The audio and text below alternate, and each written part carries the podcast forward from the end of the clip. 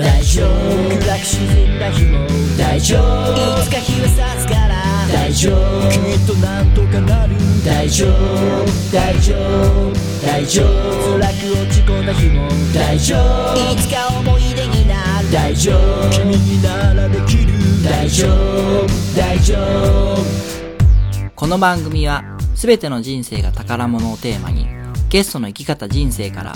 明日に生きるヒントを得るポッドキャスト番組です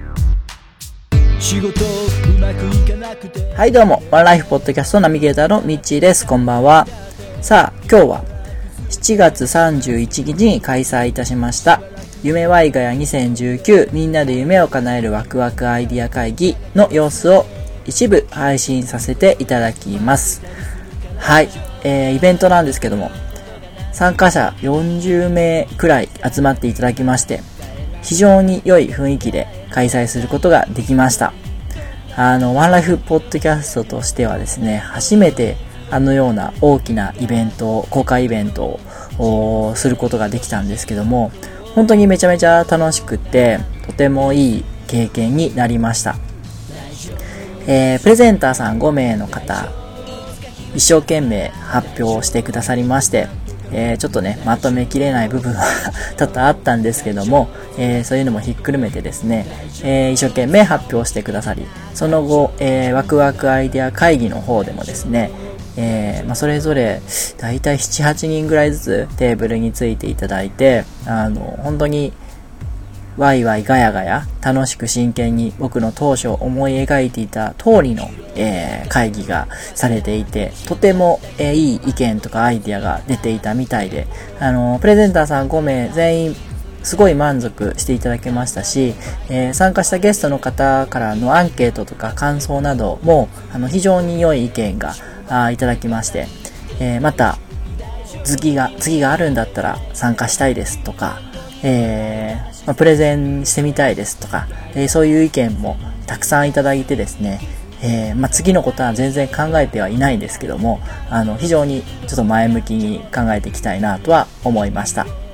はい。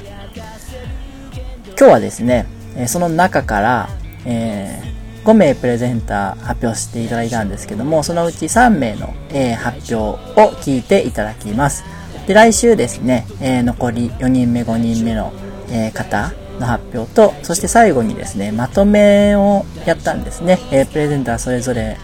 出てきていただいて、で、その日一日で、えアイディアとか意見いただいた分をまとめて発表してもらうと、えそういったことをしたんですけども、そのあたりを来週配信できたらなと思っておりますので、えぜひですね、え楽しく聞いていただけたらと思います。はい、じゃあ早速お聴きください。第201回、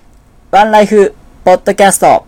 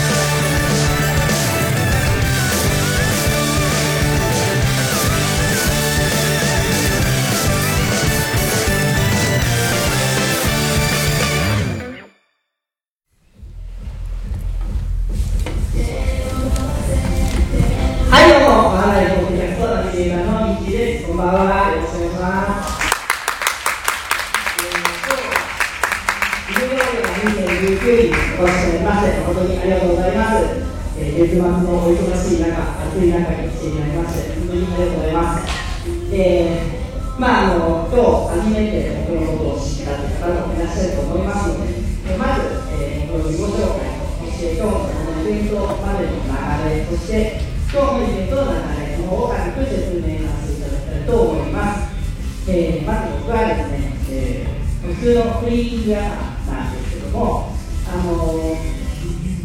今から9年前ですね、えー、岡山ドリカドリームプランプレゼンテーションというですね、大人が本気で夢を語るイベントをやりまして、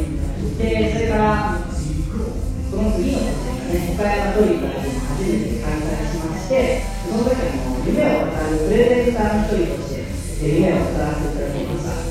自の専門的にもそう、この翌年と実行委員長の設定に、えー、結構がっつりに関わってたんですね。で、えー、そのオリクラが2014年に8回終わって、その後ですね、えー、そのオリクラまでのご縁とか、あの続けていくという意味と、あとですね、えー、またいつかそのオリクラでもやりたいなというふうに思っておりまして、えー、そのために何か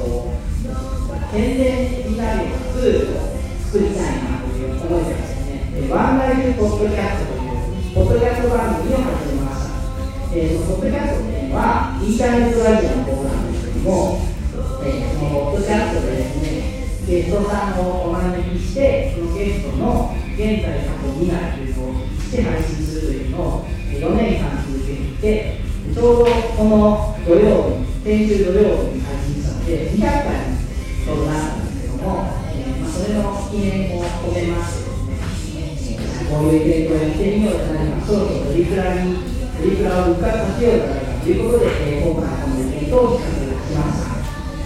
で、えー、今日の流れなんですけども、この後まず、えープレゼンターさん5名の方が、えーここに出てきていただいて、えープレゼンを発表していただきます。えーそれぞれいろんな多様な夢を語られるプレゼンターなので、えーそれぞれ、えーぜひ静かに聞いていただけたらなと思います。で、えーその後ですね、それが一部で2部に入りましたら、プレゼンターさんが各テーブルにつきますので、なんかこう気になった人、もっとその夢を深掘りして聞きたいなとか、あとその夢だったら協力してもいいかなっていう夢があったらさ、その人のこのテーブルに椅子を置いて自由に移動してください。もしかしたら少ないテーブルとか、めちゃめちゃ多いテーブルとかあるかもしれませんが、あのそれはプレゼンターさんの皆さん覚悟して、えこの場にされますので、えー、遠慮なくですね、自分の気になった方のところに起動して、えーそしてアイデアタイプですね、えーその夢がどうやったら叶うかとか、えーその夢がちょっとでも前進するにはどうやったらいいかみたいなですね、意見とかアイデアをワイワイガヤ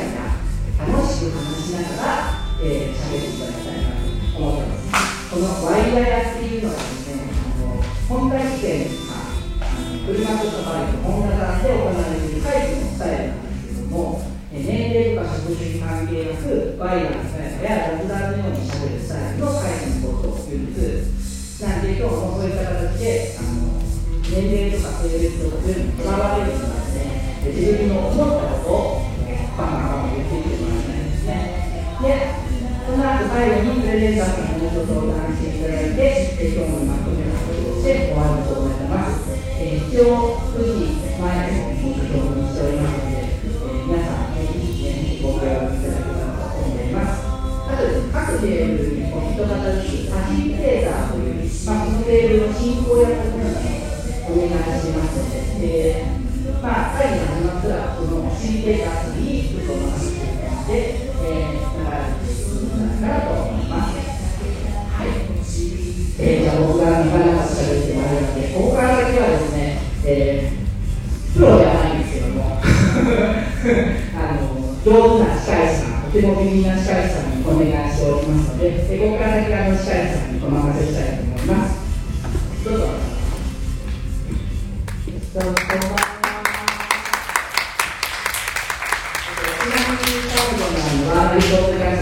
出ていただいたことがありますので、よかったら、あの、また聞いてやってください。じゃあ、じゃあ、これ失礼します。お願いします。はい。それでは皆さん、大変お待たせいたしました。ただいまより、夢ワイガヤ2019、みんなで夢を叶えるワクワクアイデア会議を開催いたします。えー私は今日の司会進行役を務めさせていただきます、小鍋若菜と申します。あの紹介にも預かった通り、プロではなくて、普通の女子大学院生をしております。ちょっと身長は人よりも、ね、高めかもしれないんですけども、えーよろしくお願いいたします。えーちょっと不慣れで至らない点も多々あると思うんですが、えーどうぞ優しい目で見てやってください。えー一生懸命気持ちを込めて頑張らせていただきます。えーそれから今私が着用しているこちらのタスキなんですけども、えー、と私は岡山美人時計というところでモデルを少しさせていただいております。えー岡山を盛り上げるために微力ながら何かお手伝いができたらなという気持ちで、えー活動をさせていただいておりますので、え本日はよろしくお願いいたします。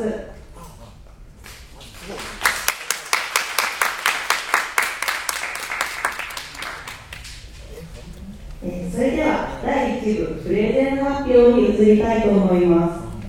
1人目の発表者は阿部真央さんです。テーマは福祉とエンターテインメントを融合させたイベントです。では、阿部さん、よろしくお願いします。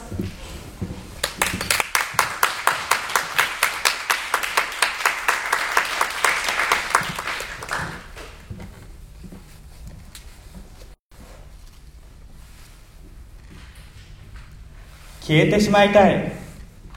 生きる意味が見つけられない。接するのが怖い。これらは私が関わった障害者の人の本音の部分の気持ちです。私はこのように消えてしまいたい。生きる意味が見つけられない。健常者の方と接するのが怖いという思いを少しでもなくしていきたいと考えています。私の夢は障害者の自由な社会参加です。社会参加というと皆さん就労だったりとかそういったイメージを持たれる方が多いと思います。でも我々が目指す社会参加はそういったものではなく一人でご飯を食べに行ったりとか一人でカラオケに行ったり一人で散歩したいコンビニに行きたいそういうのも自由な社会参加の一つだと考えています。なぜ私がこのような夢を持ったかと言いますと私は生まれつき眼心による弱視と胆道閉鎖症という肝臓の病気でした。今皆さんがおられるのは見えていますけど皆さん一人一人の顔は全く見えていなく皆さんが男性なのか女性なのかも分かりません。これぐらいの視力と胆道というところが詰まって胆汁が流れない病気を患っていて3歳の頃までは岡山医療センターでほとんどの時間を過ごしました。小学校5年生の4月に生体肝移植をし肝臓の方はみるみる元気になっていきました。ですがその後目が急激に悪くなったり肝臓移植の後遺症で神経に痛みが出て1週間に一遍キシロカインとノイロトロピンという麻酔薬を点滴と腰と首に注射を打って生活をしています。もともとは全日制の大学にいたのですが体調が続かなくなり今では障害者の人の気持ちを理解したいということで心理学を専攻し公認心理師の課程で学んでいます。僕が活動する上で困難なのは痛みです。これは僕が患っている病気の主な症状の図形なのですが上から全身痛疲労関節痛睡眠障害頭痛などがあります。僕は上5つが常にある状態で他にも日によってしびれやめまいなどの症状が出ています。この痛みをと抱えながら活動していく上で大変なのは自分の体調管理です。なので時々辛くなってしまうこともあります。ですがそんな時周りの皆さんがとても支えてくれます。これはチーム響きという団体でイベントをやった時の様子です。普通の卓球とどこが違うのか分かりますか？この卓球は視覚障害者がやるサウンドテーブルテニスという卓球で STT と呼ばれています。鈴のついたピンポン玉をネットの下を通し転がして点を競うゲームなのですが左が元中四国チャンピオンの人です。右は普通の健常者です。健常者が目を開けて全盲の方に挑んでも全盲の方の打つスピードが速すぎて健常者の方がボールを打ち返せれなかったり当たったとしてもミスを連発してしまいます。このようにさまざまなスポーツやゲームなどで工夫をすればたくさんのことができるようになります。こちらは視覚障害者が使う白状という道具を使って歩いている様子です。この時は自分の好きなラーメン屋に行きたいということでなあマロ連れてってくれない？じゃあ一人で歩いていくって言って介助者を一応つけていますが改札口からラーメン屋までは一人で歩いていきました。2人ともこういうイベントやラーメン屋に行くととても笑顔です。このようにどんな人にも楽しい時間を過ごしてほしいと思っています。チーム響きのイベントで障害者の方には前向きな気持ちで社会生活を送れるようになってほしい。健常者の方には障害者への理解を深めてほしいと考えています。僕らが理想とする形は行政や支援者家族からの一方的な支援ではなく当事者が発信する支援です。健常者だけが悪いと障害がある人の中には思っている方もおられますが実は当事者にも問題がある場合があります。その場合当事者が自らの思いを発信することでどのように解決していくかが課題です。チーム響きの方でドラマやアニメが好きな人がとても多いです。引きこもりだった子がドラマやアニメを見て学校に通えるようになったという事例もチーム響きには何世かあります。そうそんなわけで障害者の夢を叶えるためと健常者の福祉をもっと理解していただくために2つの架け橋となってどんな人にも楽しい時間を過ごしてほしいと考えています。そのためにこれから2020年女優声優をお呼びして朗読劇とトークショーを開催しようと思っています。このイベントが単発のイベントではなく毎年1年に1回開催するようになりたくさんの人に福祉の楽しさを知ってほしい。障害者が自由に社会参加ができるようになってほしい。これが私の夢です。ご清聴ありがとうございました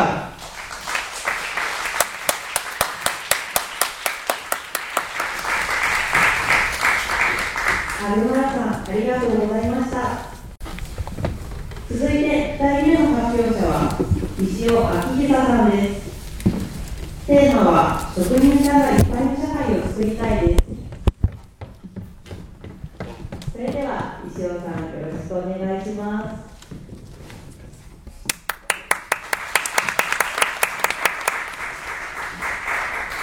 まず言葉ときますが、これは以上です。見て、大手町北木家の石尾と申します。よろしくお願いします。えー、僕の備前大手町北木家というお店は、靴やカバンを修理するお店になります。お手持ちで譲っていただいたものや、初めての給料で買った靴やスタッフ、大切にしている小物など、実は使い続けていると保証してきます。なんですが、そういったものをきちんと直して使い続けるようにする、少しでも大切なものを長く使い続けるようにする、ものを大切にする社会っていうのが僕はすごく好きです。で、この仕事をしている中で、実は職人さんっていうのがすごく僕にとって大切なことになりました。職人さんいっぱいの社会にしたい。あのこの社会を職人さんいっぱい社会にしたい。それが僕の夢です。職人さんがいっぱいの社会になるとどうなるか。僕は答えとしては尊敬し合える社会になると信じてます。なぜか。それは物を作ること、もしくは何かにことをなすこと。職人さんって何か取り組んで結果答えることだと僕はそう思ってますそうすることで一つの答えが出る物事に取り組む考え方大変さその答えの出し方それが一人一人が挑戦することによってそれは仕事でできると僕は思います。その一つの仕事を挑戦することで大変なことそうすることでその気持ちが分かるんじゃないかな。それが僕は職人さんがいっぱいになったらいいなっていう社会の一つの考え方です。ここでちょっと考えてほしいですけれども職人って何だと思いますか？職人さんって何かしてたら僕は職人っていうふうに定義とする言い方だとしてます。ただこれは皆さんの頭の中にこれはクエスチョンとして実は残していただきたいことなんですけど答えはそれぞれいつ出てくるかわからないです。ただその職人さんっていうのはどんな形であるか今から一つ例えば一つというかちょっとたくさん出すかもしれないんですけども出していきます。昔これは仕事で良かったか悪かったかということもあるんですけれどもあの僕ちょっとリハーサルの時にこういろいろ考えて言ってたんですけどリハーサルと全く違うこと言ってます。もう初めてあのこういうステージに上がってドキドキしてる中喋ってるんですけれどもはいちょっと自分の気持ちを言うことで少し落ち着かせてます。職人さんっていうのはですね、えー僕の中では昔これはダメだったろっていうのがあるんですよあの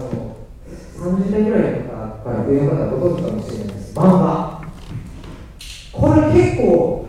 言われませんでした？いつまで漫画読んでるのか宿題しなさいだったりとか。あとゲーム？いつまでゲームやってるんですか？でもこれよく考えてください。今ね e スポーツってことです。仕事になってるんですよ。報酬もらえるんですよ。すごいなってみんなに夢を見させる。しょその勝負で勝つ、まあ、ゲームで勝つっていうことなんですけど優秀な成績を取れば報酬ももらえるんですよ。漫画家もものすごい有名な漫画家さんたくさんいらっしゃいますよ。これだから好きなことを実際やり続けてたら職人ってそういうことなんじゃないかなって思うんですだから僕は伝えたいことが一つあるっていうのはちょっとそのことなんですけど好きなことをやり続けてたらそれは仕事になるです。っていうだけです。絶対やりますちょっと手触れますよいやなんか本当思います。だから好きなことお子さんとか友達とか誰でも好きなことってあまあちょっと社会的問題があるのはちょっと置いといてですね。あの好きなことはぜひさせてあげてと思いますし挑戦させてあげてください。そうすることであの人の苦労が簡単に分かるんじゃないかな。と僕は思います。職人気質っていうのはいいにしても悪いにしても、それは捉え方いろいろあると思います。あの中には変に人も生じたりするので、まあ、怒ったりということもあるんですけども、まあ、反対に僕自身も叱られたいということがあるので、反省することだと思うんですが、そういう職人さんいっぱいの社会になったら、人に対して尊敬し合える優しさ、気持ちを分かり合える。で、なおかつ夢を応援する人ができる。僕はそう思います。僕の夢は以上です。ありがとうございます。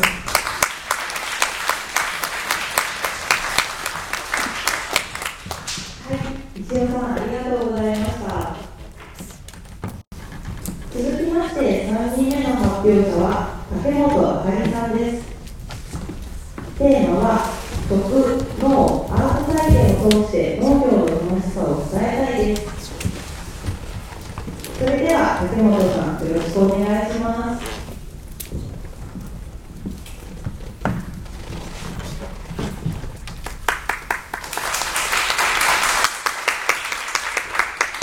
はじめまして、竹本香織です。よろしくお願いします。今回は、えっと、プレゼンターをさせてもらうんですが、プレゼンはあの仕事でやったことあるんですけど、プレゼンターは初めてなので、ちょっとあのメモを読みながらさせていただきます。はい。えー、と皆さんのように熱く語りたいところなんですがもういっぱいいっぱいなのであの皆さんに私がやってることそしてこれからやあの伝えたい夢を語っていきたいと思います。はい、テーマは食のアート体験を通して農業の楽しさを伝えたいです。で、えー、と私の自己紹介をまずさせていただきます。えー、と農園はこまりファームでこの中にも一人手伝ってくれる方手伝ってくださってる方が来てくれてるんですけどたくさんの人たちに手伝ってもらっていますで無農薬除草剤なし安心安全で元気なお米や野菜を作っています。これのおかげで子どもたちは、えー、と素足でも入れるですよね。で素足で入れないところに小学校とかで農業体験とかをしているのがちょっと私の中では辛かったりするのでこういうことをしているところをもっと増やしたいなと思ってます。で食のアート体験のイベントこういうことを通じて、えー、と皆さんに、えー、と Facebook などで参加を募集して家族で来てもらったりあのお友達に来てもらったりえー、とえーと、来てる人が友達を誘ってくれたりしています。であの農業はちょっとしんどいとか辛いとか暑いとか汚いとか、まあ、いろいろあると思うんですけどあのここのこまりファームではやりたいことをやってで無理がないように次も来たいなって思うことをやってもらいたいと思ってて子どもたちも、えーと、手伝ってもいいですしお母さんとかあのお父さんと,、えーと、泥遊びがしたかったら泥遊びしてもらって虫が取りたかったら虫を取る。それをまあみんなでちょっと見ながらお母さんたちにも見てもらいながらやってます。はい、でまあちょっとこうテキスト持ってきたんですけどほとんど読めてない感じなんですけどえー、っとですね次に行きますと。でなんで農家をやったかっていうと、まあ、ここには病気を書いたんですけど、まあ、美味しいものを食べたいっていうのがまあまずあって。はい。でそれなんでかなと思ったらやっぱり20代の頃に私も病気をしてフィッシャー症候群っていうあの風をこじらして神経を攻撃する病気をしたんですね。で車椅子に乗ったり、えっと、眼帯しないと目が動かないよとかそういう病気になったんでその時をきっかけにしてちょっと食事とかが変わったんです。で旦那さんも、まあ、ちょっとやんちゃで食べ物とか結構むちゃくちゃだったみたいで、えーと、悪性のがんを20代にやりました。で旦那さんの方は私は生きていけるって言われたんですけど旦那さんの方はもう死ぬよって言われてそれで、えーと、手術して今生きてるんですけど旦那さんもそういう経験から食事の方は気をつけて今はちょっと、まあ、気をつけたり気をつけなかったりまあ、お酒も好きなんでお酒も飲んだりなんですけど、まあえーと、調子悪くなったら食事を気をつけるような感じで来ました。で、えーと、いろいろ変えた結果もあるんですけど、えーと今後本当に農家に私はなったのでと、私や私の家族だけでなく友人知人地域の人にも遠く離れた土地の人にもおいしくて安全で安全なそして元気な食べ物を食べてほしいと思ってお米や野菜を作っています。ちょっと早早めないとこれうちの子の小さい時なんですけどちょっと田んぼで遊んでてこのあと昼が出てもうこんなことできなくなっちゃったんですけどこんな感じでした。であの来てる子なんですけど藁の上で遊んだりで苗床を作ってます。でこんなおむすびができたりとかもう子供は本当に自由にしてます。でこれは種もみ巻いてます。で美味しいご飯をみんなで食べたり。でパレットの苗を作ってまあ喋りながらなんですごい楽しくやってます。で田植えになったらこうちょっと手伝いに行って練習をしたさせてもらったり、えーと、草の中に植えて、まあ、こういうやり方もある。で収穫になったらちょっとみんな手伝ってくれるんですけどあのワクワクする感じですね。うちの主人です。ってこっちのあの人たちはもう体を動かしたいとか言って来てくれてます。でみんなでご飯、まあ、取れた収穫した野菜の料理だったり手作りの料理をみんなで持ち寄って食べてます。でこの女の子は手伝ってくれて去年5回ぐらいしか来てないんですけどあの今年は自分の田んぼを借りてやってます。あごめんなさい。葉かけが今飛びましたけど天日干ししてます。で脱穀天日干しの後に脱穀をしてます。でみんなでご飯食べたりこういう時間がすごく楽しいです。で、えーと、ちょっとそちらにいらっしゃるんですけど写真コンテストのグランプリ取ってくれた方です。はい。あちょっと時間がこれで終わりですかね。はい。であのー、この私の農業をこれからまた広めていきたいと思うんです。仲間を増やしたりその農地、えーと、無農薬で作るような場所をどんどん増やしていきたい。でその先には子どもたち給食だとか家のあのご飯とかをどんどん美味しいものを食べてもらいたいと思ってます。それに向かってどうやっていくかを今日は皆さんのお力を借りたいなと思っています。はい。ありがとうございました。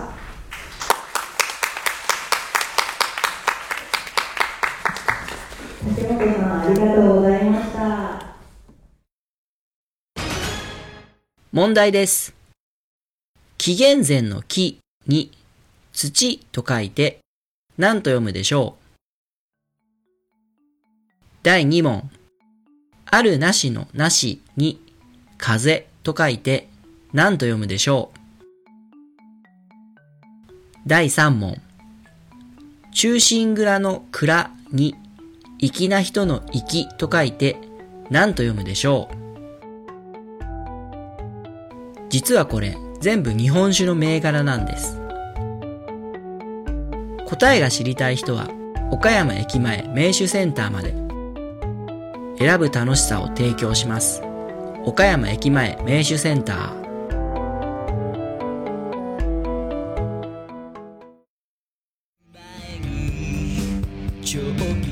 渋みや濁りとなる欠点豆や茶粉と呼ばれる薄皮は機械では選別しきれません品質の良いコーヒー豆を作るため一粒一粒手作業で選別厳選した豆を注文を受けてから焙煎し最高の状態でお届けいたします。豆本来の香りと美味しさで夢心地なひとときを。夢摘むコーヒーむつみコーヒー。ご注文は EC サイトから。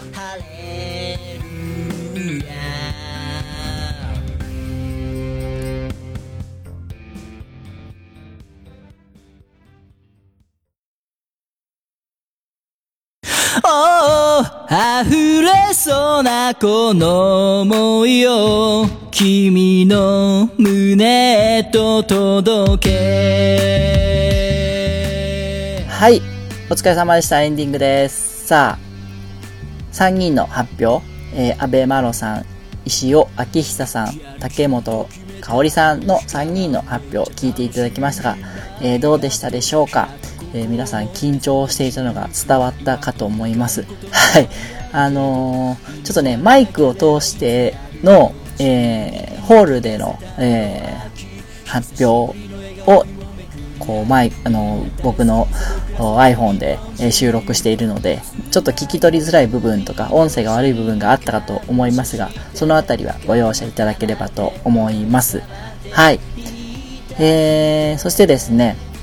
来週は、えー、さっき、あの、オープニングでも言いましたように、え4人目、5人目、え松山弘和さんと吉富大樹さんの発表、そして、えーそれぞれのまとめの部分を配信していきたいと思っておりますので、ぜひ来週もお聞きください。えーそしてですね、今日の発表を聞いて、え3名の方に、こう、アイディアとかアドバイス、あの、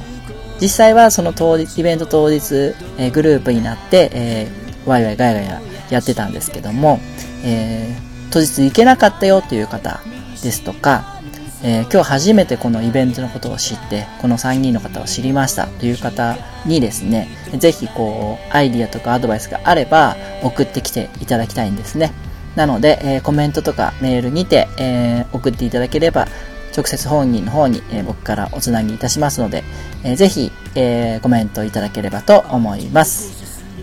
はい、えー、それではですね、えー、今日はこの辺りで終わっていきたいと思います。お送りしましたのは私、ミッチーでした。それではまた来週まで。ごきげんよう。仕方で幸せだったって言えるかな仲間にも恵まれたよみんなハッピーこの番組は、選ぶ楽しみを提供しています。岡山駅前名手センターと、ハンドピッキングによるこだわりの一粒、むつみコーヒーの提供でお送りしました。地味に愉快に乗れんみたい